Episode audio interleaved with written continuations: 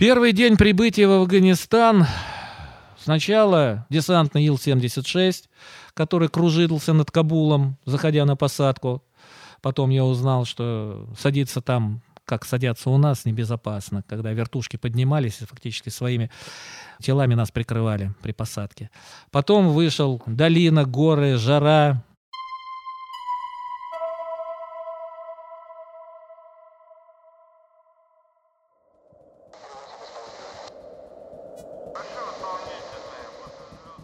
Я добирался очень интересно. Я сначала летел в Кабул, потом из Кабула в Кундуз, потом из Кундуза на вертушке в Пулихумри и оттуда уже на БТРе на Саланг. То есть я добирался, как вам сказать, если брать по нашей границе, это все равно, что э, в Санкт-Петербург лететь из Петропавловска-Камчатска сначала до Москвы, а потом возвращаться уже туда. Так и я вот так вот путешествовал.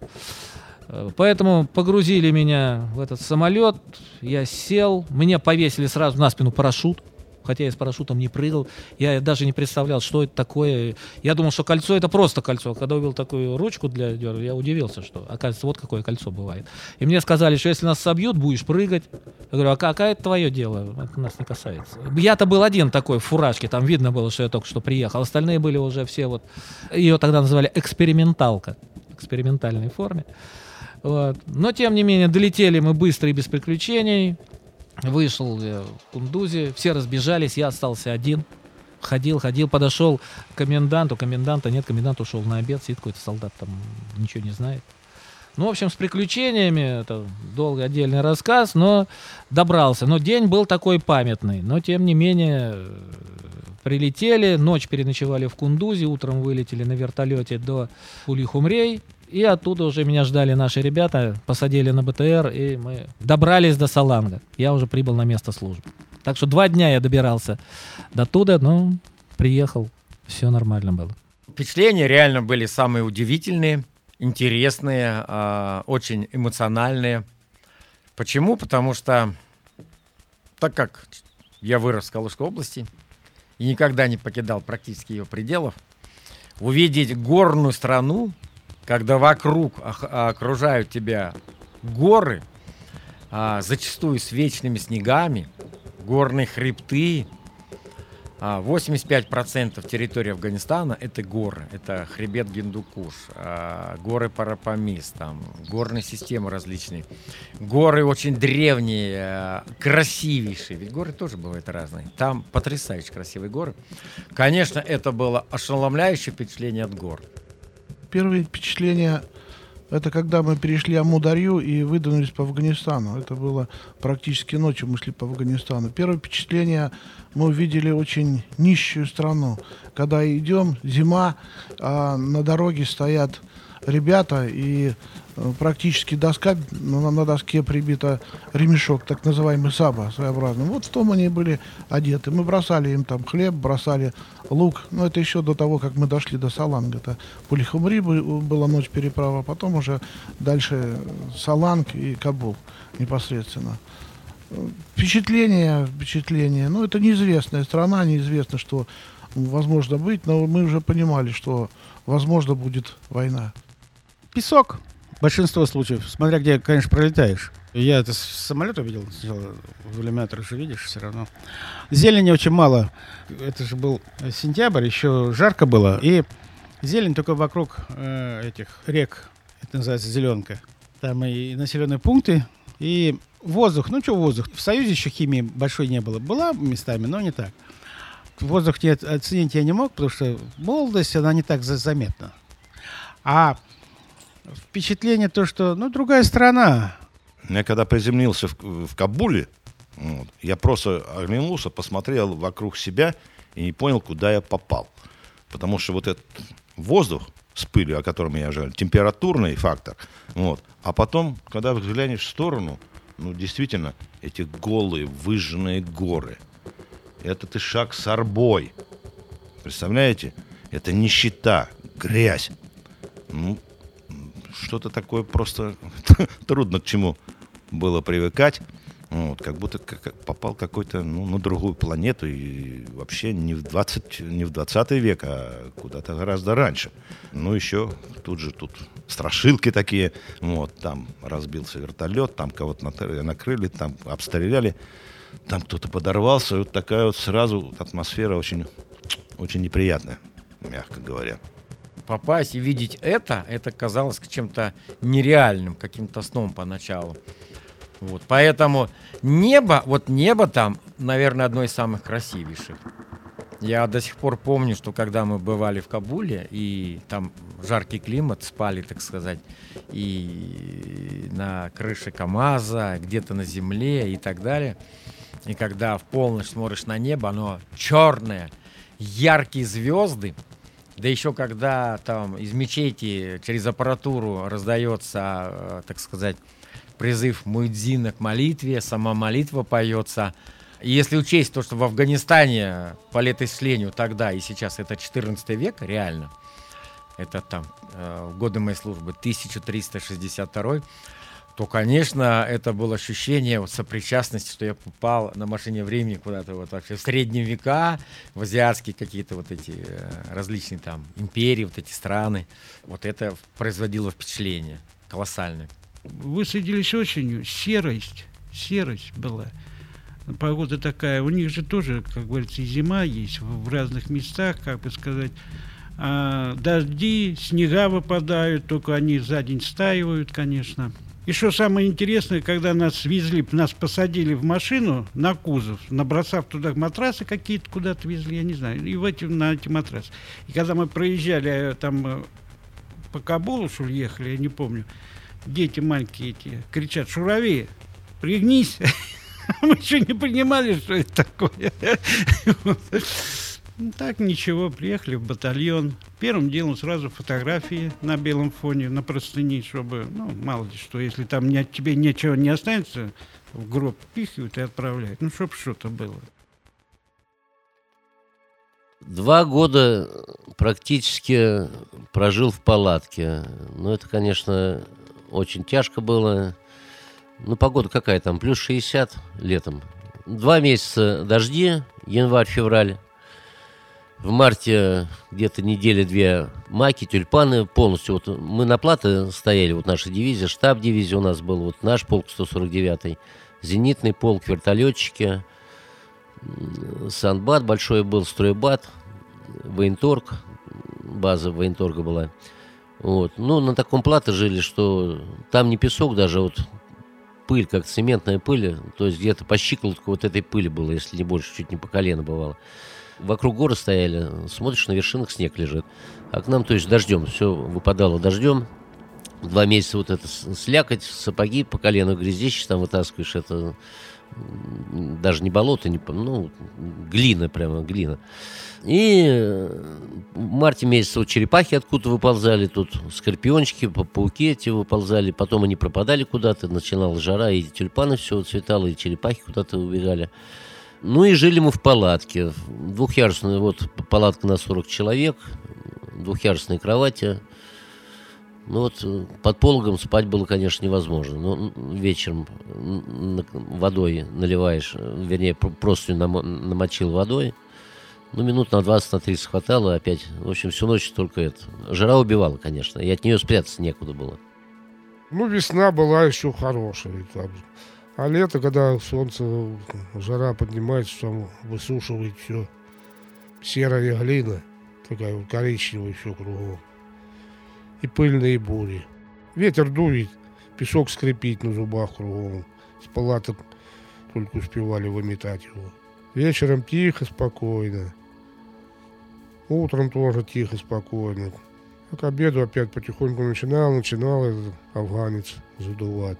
И опять тогда вечер. И так где-то примерно с июня, конец мая на июнь. И где-то, наверное, до августа, до сентября, наверное, так вот.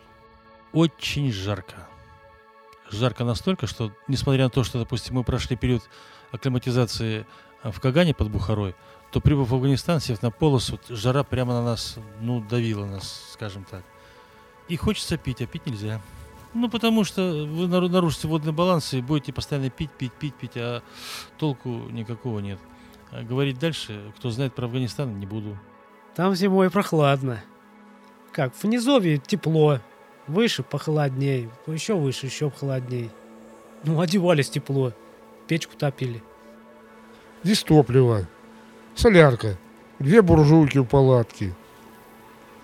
Специально устраивали бак и как капельница. И по, тру- по трубкам подводили и сжигали, и она потихонечку вот так вот капала и горела. В палатке было тепло. Но если затухало, за этим делом должны были следить дневальные. Если дневальный проморгал, то через 10 минут уже в палатке уже дубак. То есть летом жара невыносимая, а духота. Это простынью намочишь, выйдешь в воде, выжмешь, укроешься, поспишь. А зимой, пока печка горит, тепло. На войну, когда уходили, палатку брали с собой, то была специальная труба такая, вареная, в ней была отдельная трубка. И дырки насверлены были. И дно заваренное, туда наливалась солярка, поджигалась, назывался поларис, как типа, типа печки. Тоже тепло, даже жарко было. Но если затухал, то холодно моментально становилось. Где-то вот декабрь, январь, немного февраля. Ну, выпал снег ночью. Утром, днем уже все растаяло. Ну, в горах, да, лежит снег. И такие моменты, что десантировался вертолетом в горах. Снег в зимнем обмундировании, у меня даже здесь фотографии есть, в зимней шапке, в зимнем обмундировании, в свитере. А внизу 12 километров, в бинокль большой, наблюдаю солдаты возле орудий, на голый торс бронежилет и каска. То есть там уже жарко, да еще плюс работа боевая. А наверху минусовая температура и снег. Да потому что когда начиналась зима, начинались холода, и, как я уже раньше говорил, э, это было довольно сложно. Нужно было расчищать снег, снега было очень много. Нужно было расчищать лавины, нужно было очень много прилагать усилий. На внизу такого не было. Внизу все время было тепло, все время цвели сады, и был, в общем, юг комфортно. У нас даже, когда старшина нашей роты прислал домой фотографии, где он стоит в сугро... на фоне сугробов в, ту... зимнем тулупе, то его жене сказали, что твой муж тебя обманывает, он ни в каком не Афганистане. Это, говорит, не Афганистан. Афганистан — это юг, а он где-то он в тулупе, в шапке, где-то чуть ли не на Северном полюсе. Джалабад – это оазис. Там температура где-то 25-30 зимой. В декабре я в рубашке ходил. Но там влажность хорошая, и так переносишь, как у нас лето. Понимаете, там погода очень хорошая. Там попугаи, мы их ловили. Там березовые, ой, эти э, апельсиновые рощи. Апельсины выращивают. Там вараны даже попадались, видел, варанов. Вот. Говорили, может, и обезьян, но я их не видел. не буду врать. Дворец этого ихнего видел, где у него 300 жен было. Джалабад. казарма. Э, Значит, э, комната у нас была, где там, ну, отдыха, как бы там телевизор был, там, там подшивались, там какие-то там политзанятия, там встречи у нас, ну, происходили, как бы, ну, вот это назвать, как вот ну, зал или что, ну, вот. Ай, казарма, значит, оружейная комната э, рядом, где там сразу получали оружие баня э, на территории КП. В баню ходили, значит, как бы там раз в неделю по субботам. Вот. Около бани было, мне тоже впечатление было, э, небольшой бассейн где-то, ну, так диковато было, как такой баня и бассейн, вот, ну, прыгали туда, где-то он размером, там, может быть, там, 2 на 4, вот, просто охладиться. Столовая, ходили мы в столовую, все, питаться, был у нас там повар, таджик, вот, который готовил, э, все остальные в наряд ходили, помогали ему, вот, прачечный, ну, э, выделялось время там у нас как прачечные дни, чтобы постирать там в бане форму, там, нижнее белье, вот. Ну, несение службы, там в нарядах ходили, выезжали по всяким боевым заданиям. У нас Баскетбольная площадка была, футбольная площадка была, сами делали. Все, качалки, да все у нас было. Нет, я на концертах не был, но прямо перед моим вводом там выступал ансамбль «Пламя». Кажется, приезжал. И он приезжал в наш батальон, вроде выступал. Ну, я не знаю, это ребята рассказывали, даже, кажется, офицеры рассказывали. Когда назад выезжали, а у нас, короче, с батальона выезж- приезжаешь, там выезжаешь на Джалабадское шоссе. И вот когда где-то на Джалабадское шоссе проехал наш вроде, а вот их не автобус, обстрел, обстреляли их. Вот вроде говорили, или анс- ансамбль «Пламя» был. Я не был ни на каких концертах, не буду врать. Один случай у меня только. Вот. Ансамбль, приезжал к нам ансамбль. Синий лен. О, господи, как же они именовались. Вот один ансамбль к нам приезжал. Больше не было. Все остальные оседали в Кабуле. Может быть, в этом Шинданте. Это чаще они их посеща- посещали. К нам в Кандагар ну, только вот один ансамбль, я помню. Вы знаете, снабжение было хорошее, но после Афганистана я где-то полгода, а может даже и больше, не мог есть ни тушенку, ни сгущенку. Потому что это была основная наша еда. Макароны с тушенкой, каша с тушенкой, были рыбные консервы, э, и было, было сгущенное молоко. Вот это было в изобилии. Но очень вкусный хлеб пекли бойцы. Вот полевая пекарня, вкуснее хлеб, чем там я, пожалуй, нигде не ел. Ну и питание там было уже при мне, 85-87 годы. И пунктах постоянной дислокации, там стационарные столовые, все готовили хорошо. Единственное, когда вот начинался период зимы небольшой, это где-то уже концы января, февраль, немного в марте. Туманы, авиация летала не постоянно, с перебоями. Соответственно, и доставка продовольствия тоже, ну, такого как куры, мясо, и такое продовольствие. Поэтому в этот период, где-то месяца два, наверное, большей частью консервы, это красная рыба, тюлька.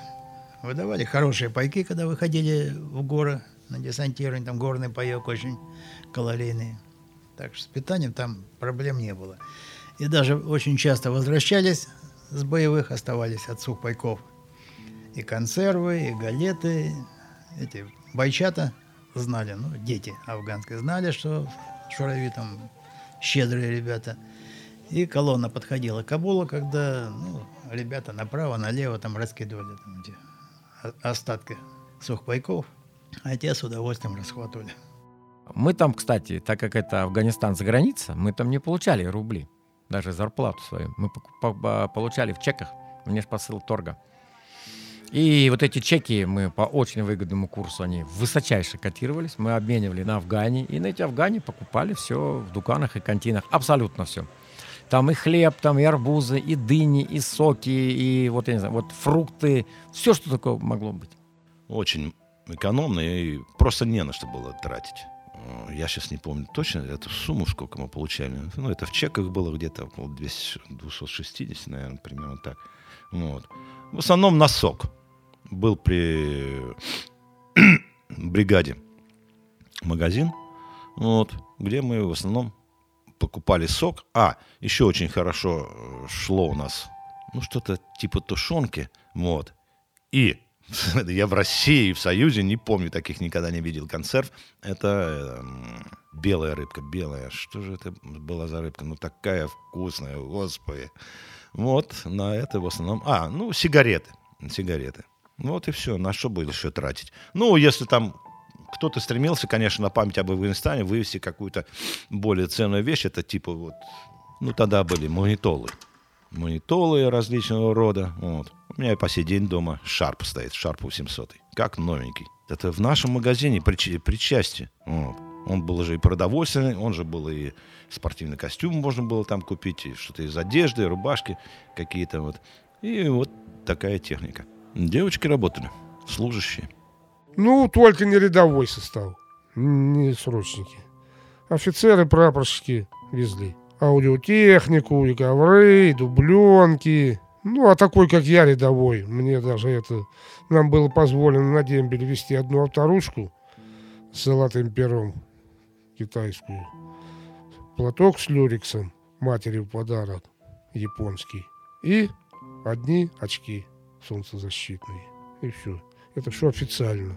А все, что кто неофициально, то все прятали. У кого находили, отбирали. Ну, непосредственно офицеры, прапорщики те везли. Тут даже скрывать не надо. Родственник у нас свой был. Прапорщиком там служил. С Германии тоже наши везли трофеи вагонами. Конечно, процветала определенная торговля. Когда мы продавали, это не секрет, а афганцам вот все, что могли продать, за исключением, конечно, что могло пов- повредить нашим жизням. То есть оружие, бое- боеприпасы, это было вообще исключено. Допустим, вот э, все продавали запасные колеса. Колесо продал 5000 афгане. Это там чуть ли не годовая зарплата богатейшей крупного чиновника где-нибудь там в провинции. Это колоссальные деньги. Поэтому, в принципе, большинство афгане к нам э, приходило вот именно таким путем. Но и обменивали на чеки. Я не знаю, как это, почему и что, не задумался. Но это колоссальный спрос был.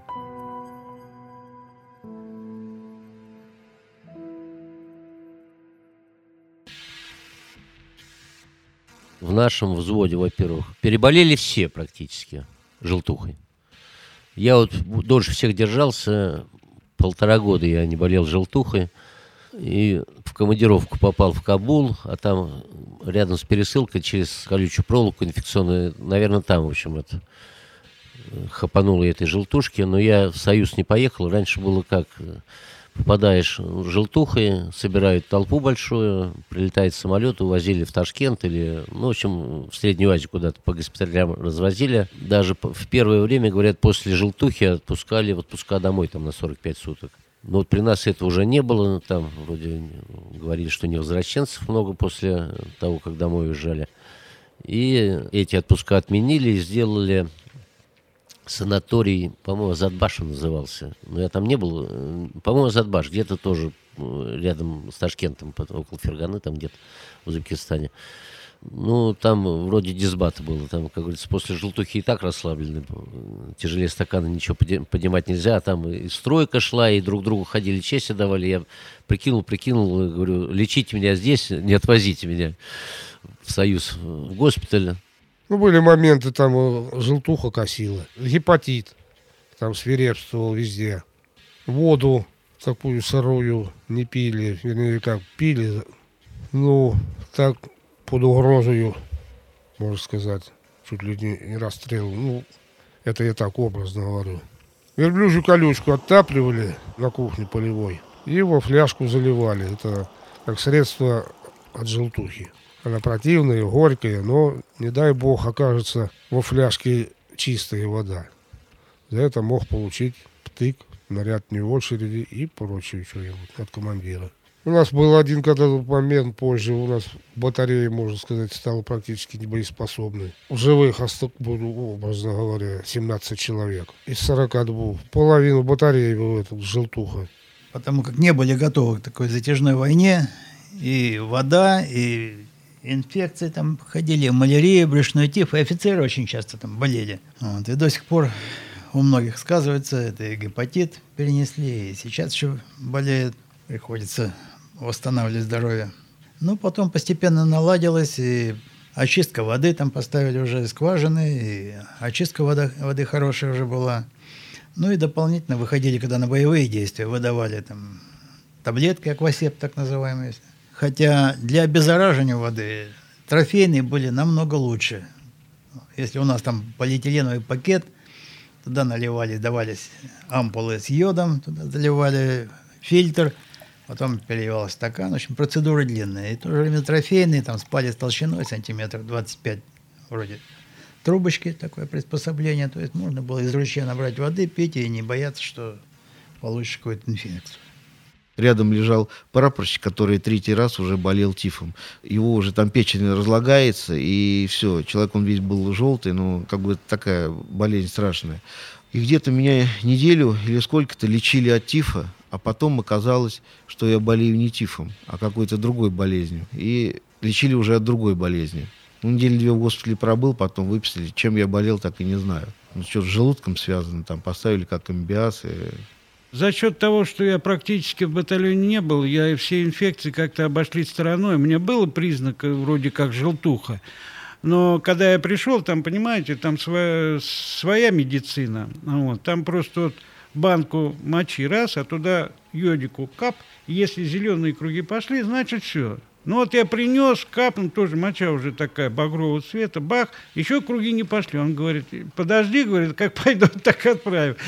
А пришел, и, короче, мне ребята говорят, давай сгущенки. Я сгущенки, и все, и прошло. А так тоже, белки уже вроде пожелтели, так вроде, были признаки. Но потом я их это, сдавал анализы, даже никаких признаков, ни гепатит, ни А, ни Б, ни С, ничего не было. Но подхватил, когда в Союз вывели, это брюшной тиф.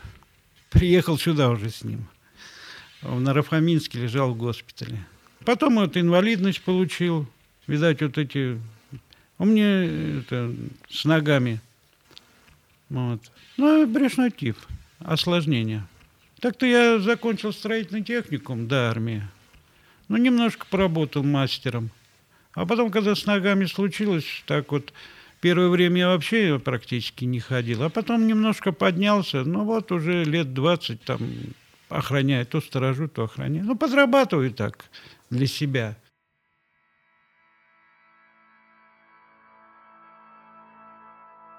Эту форму мне выдали только в Афганистане.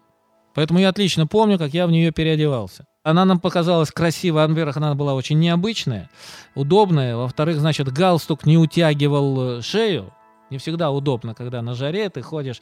А, это уже где-то в 80-е годы разрешили э, летом ходить с короткими рукавами без галстука. Так-то мы круглый год ходили затянутые в галстук. А, а это, конечно, было удобно. Плюс бойцы подогнали ее под меня.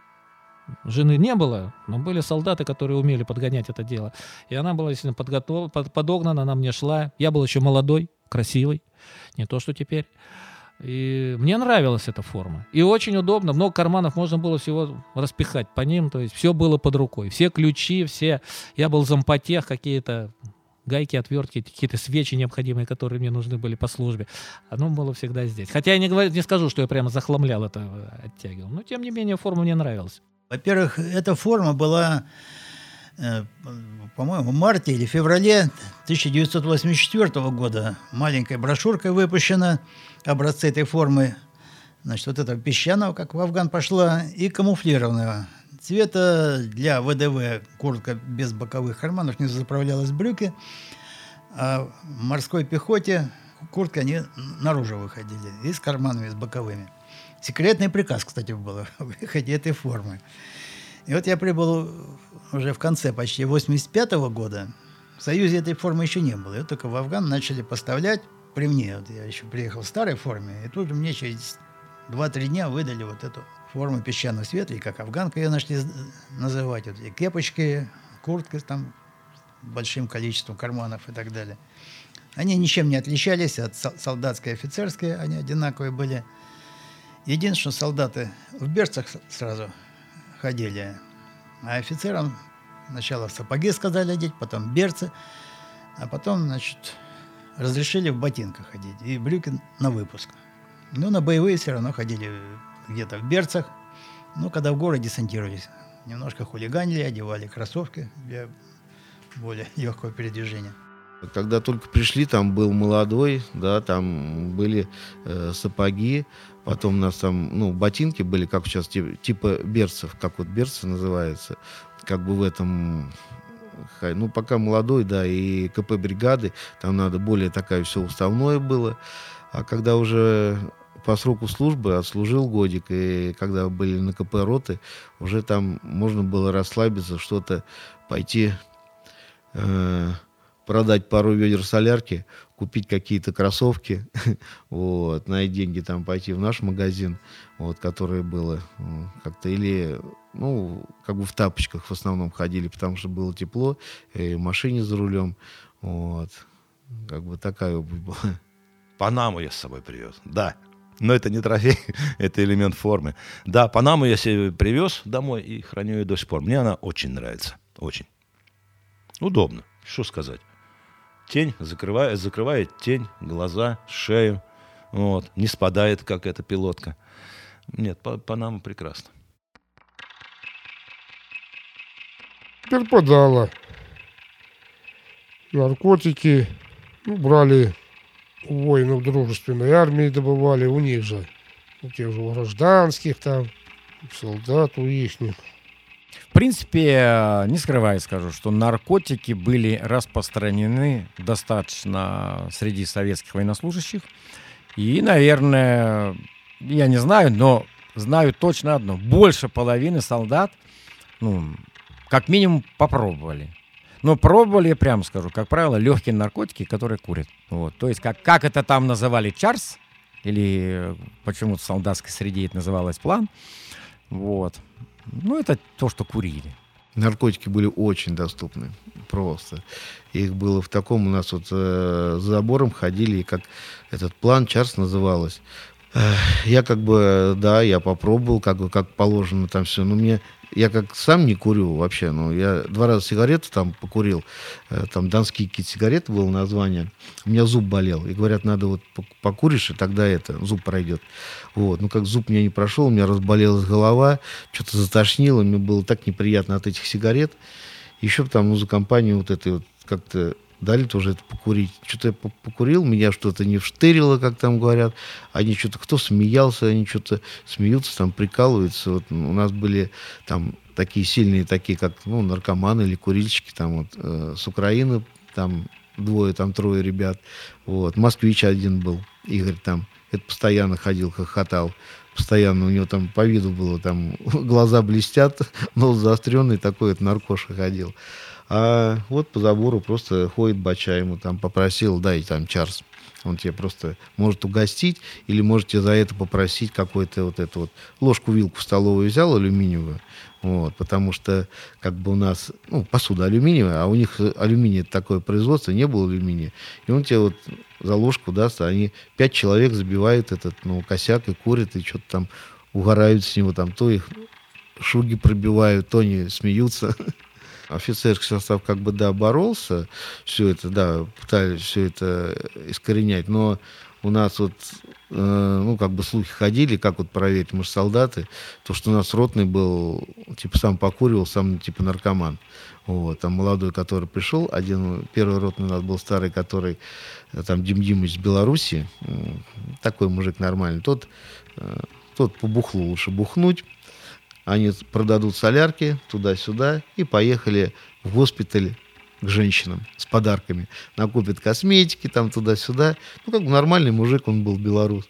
А потом пришел, я не знаю, откуда у нас молодой уже ротный, и вот у него тоже глаза блестят, и походу вот эти, те, которые ребята сами наркоманили, но они видят, они чувствуют, что он тоже употребляет. Ну, как бы вот, я это не понимал, но по ним я видел, что они обкурены, а вот они говорят, что он тоже. Наркотики нет, я не могу сказать о наркотиках ничего, потому что шприцы и прочее, прочее, прочее такое не гуляло, не находилось и не всплывало. Но вот там же у нас много было солдат, которые, ну, таджики, узбеки и так далее. Они, конечно, что-то жевали, чарзом это называли. Вот. Как-то у них к ним это приходило, то ли в конвертах, там басни разные рассказывают, то ли в конвертах им родственники присылали, то ли что. Вот жевательные эти смеси какие-то, они, да, это на- наблюдалось, они жевали, там сплевывали, все такое вот. Это было. Вот. Что касается производства самогона, вот, то это, конечно, тоже было. Было. Потому что э, пить местную водку это было дорого и опасно. Поэтому, конечно, конечно, наши офицеры, прапорщики, вот, у кого была такая возможность, сахарок, замешивали и гнали свою самогоночку. Ну да, гнали там и брашку, но я хочу сказать, от общее, я не знаю, кто как и где пишет, но в принципе особого смысла гнать брашку не было по одной причине. Везде продавался, продавалась водка. И самое интересное, это была наша русская водка, московская и столичная. Вот, то есть проблем купить водку не было вообще. Ну, алкоголь. Как таковая водка, это была редкость для нас, для рядовых. Ну, брашку нашу пытались, затирали. Ну, моральный дух, он у каждого был свой. Вот. Поэтому были и подавленные, были и шустрые, были и одухотворенные. Вот. Но, в общем-то, надо сказать, что дома, дома сидеть никто не хотел. Если намечается боевая операция, то все стремились быть лучше на операции, чем сидеть в этой части и что-то там делать. Ну, потому что это все-таки хоть какая-то деятельность, отличная от бытовухи. Вот.